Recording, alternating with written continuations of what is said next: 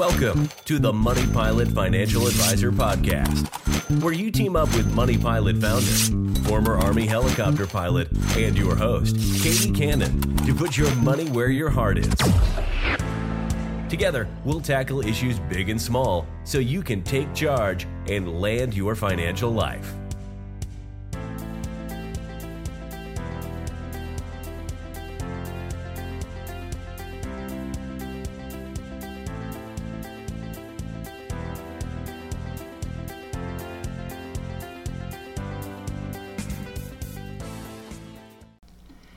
Hello, and welcome back to episode 62, where we're talking about you turning age 62.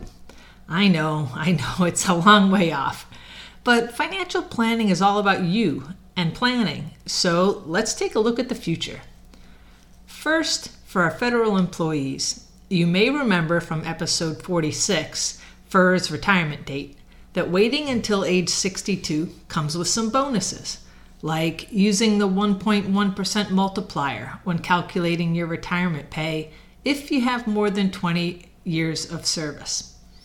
And FERS employee cost of living allowances, they increase beginning at 62 also. CSRS and military retirees, you receive COLA increases right away. Go back and give episode 46 another listen for more details. Another key milestone is that if you're eligible for Social Security, you can begin receiving it at age 62. CSRS federal employees don't pay into Social Security, so you aren't eligible to receive Social Security based on your federal employment record. But FERS federal employees, military, and most everyone else, again, if you're eligible, you can start Social Security at 62 but I don't usually recommend it.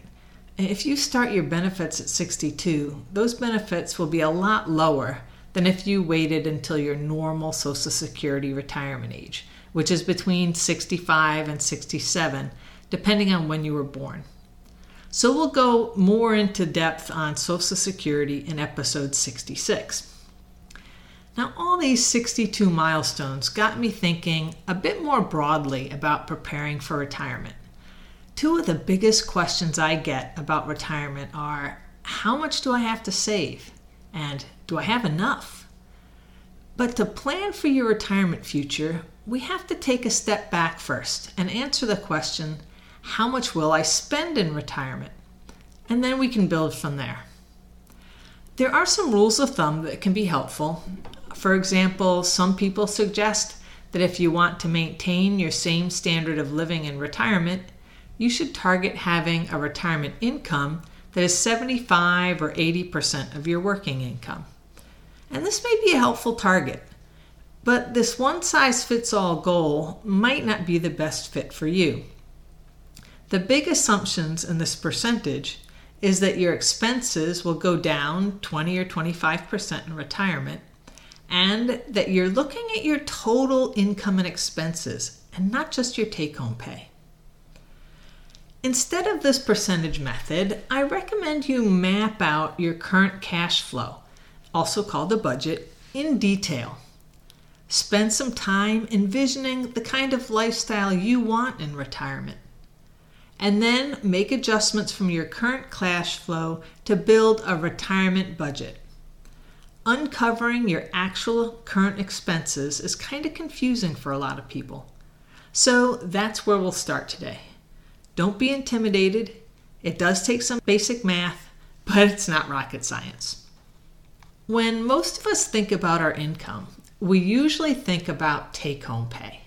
That is, what shows up in our direct deposit on payday is our income, and the bills we pay with that is our expenses. So, what's complicated about that? Well, using your take home pay you're missing income and expenses that are pulled from your paycheck before you get it. And these expenses are likely to change in retirement. So, to get a solid current cash flow or budget picture, start with your leave and earnings statement and pay stubs. For military, look at your total entitlements. You'll see that includes your base pay, your BAS, BAH, special pays, COLA if you're overseas, and all that.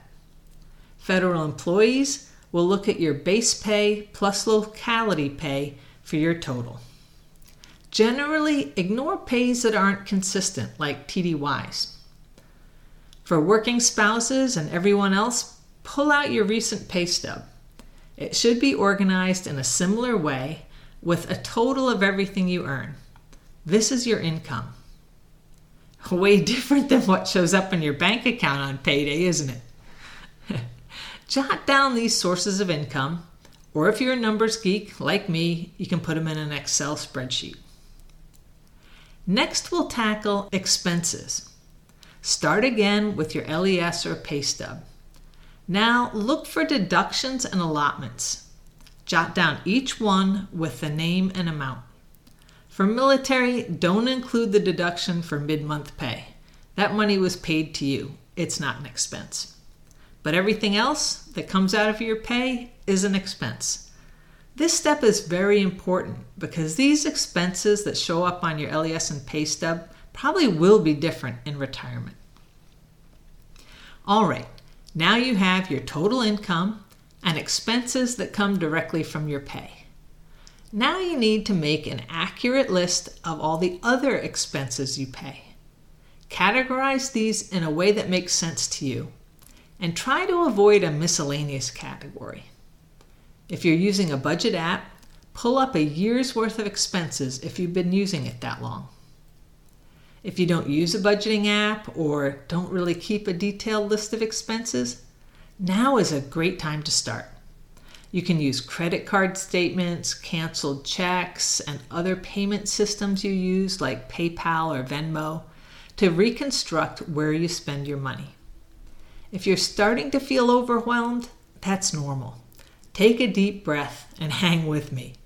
Accuracy is more important than speed at this point. But if doing the equivalent of an archaeological dig to uncover your actual expenses just isn't going to happen, take a moment to think about where your money goes and jot down your best guess for the different categories. You probably know things like rent, mortgage, utilities off the top of your head. For everything else, make an educated guess and move on. Then, starting now, keep an accurate log of your spending. Many people, including me, find the easiest way to do this is with a budgeting app. Uh, YNAB, that's Y N A B, which stands for You Need a Budget, and Mint are just two examples. Test drive a couple and see which one clicks with you. After three months and again at a year, check to see where your money is really going and keep updating your expense list as necessary you'll probably find that you missed some irregular expenses like Christmas gifts, heating oil, car inspections, uh, summer sports, and property taxes.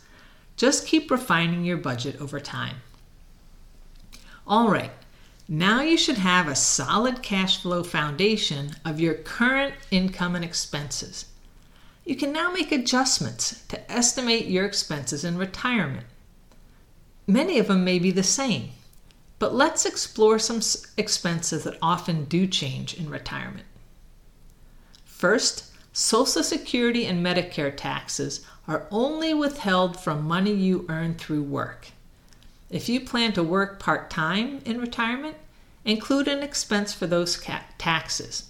It'll be 7.65% of your pay, and that's taken out uh, automatically by your employer. You don't pay this tax on pension income or TSP, 401k, or IRA withdrawals in retirement. So, unless you're working part time, you can drop that expense off your budget entirely.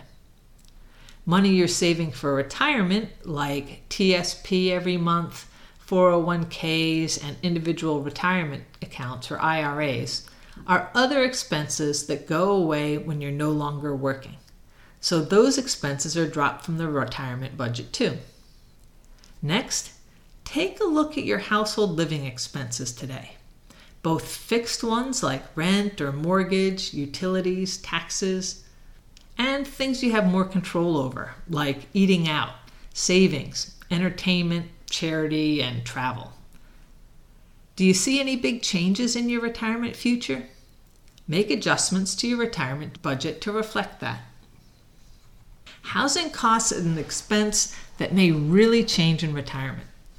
If you're living in post housing, that's not even in your budget at the moment. Those of you posted overseas may be paying much higher rent than you will in retirement back in the States. If you own the home you're in, will you pay off your mortgage before you retire? If so, that expense will obviously go down. Just remember that if you have a mortgage now, checks to see if your property tax and homeowner's insurance are included in your monthly payments. They often are. So once your mortgage is paid off, the portion of your payments that are for the loan principal and interest will stop. But you will still have to continue paying your property tax and insurance. So be sure to include that in your retirement expenses as well.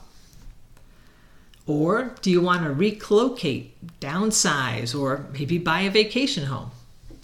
If you plan to downsize, less expensive homes will usually also have lower property taxes, cost of insurance, utilities, and maintenance. So if that's in your plan, you'd reduce your expenses in your retirement budget. On the other hand, if you plan to stay put and buy a second home, like in Florida, your total housing costs will actually go up significantly. Next, let's look at other living expenses that may change with your future retirement lifestyle. For example, retiree food costs often go down in retirement. Retirees tend to have more time at home to prepare food than they did while they were working, and more time to shop for deals on groceries. If you had a long work commute, your car and gas expenses may also be less in retirement. But don't assume an expense will go down in retirement. Think about your retirement lifestyle and crunch a few numbers. Do you want to do a lot of traveling or take up an expensive hobby? Jot those higher expenses down in the budget. They may outweigh savings in other areas, like food, Healthcare is one major area where your costs will likely go up. You may not even realize the current cost of your healthcare. Active duty military healthcare is completely provided with no premiums or copays. Military retirees can pay for TRICARE once they retire from active duty. Gray area retired reservists are also eligible for TRICARE coverage when you reach age 60. TRICARE is very reasonably priced. To get the expense details for your budget, go to the TRICARE website. A link to a cost sheet is in the show notes. However, many military retirees are surprised by the costs of health care once you reach age 65. At 65, you'll be moved from TRICARE Prime or Select to TRICARE for Life. TRICARE for Life is free, no premiums and no copays. So TRICARE expenses will drop from your budget altogether at 65. As part of TRICARE for Life, though, you're required to sign up for Medicare Parts A and B. Medicare will pay ho- your health costs first, then automatically send the rest of the bill to TRICARE for Life for payment. This generally works smoothly and results in little or no out of pocket expenses for military retirees. But you do have to pay Medicare Part B premiums, which will be higher than your TRICARE Prime or Select premiums were. Depending on your retirement income, your Medicare Part B premium will be between $1,700 and $6,060 a year.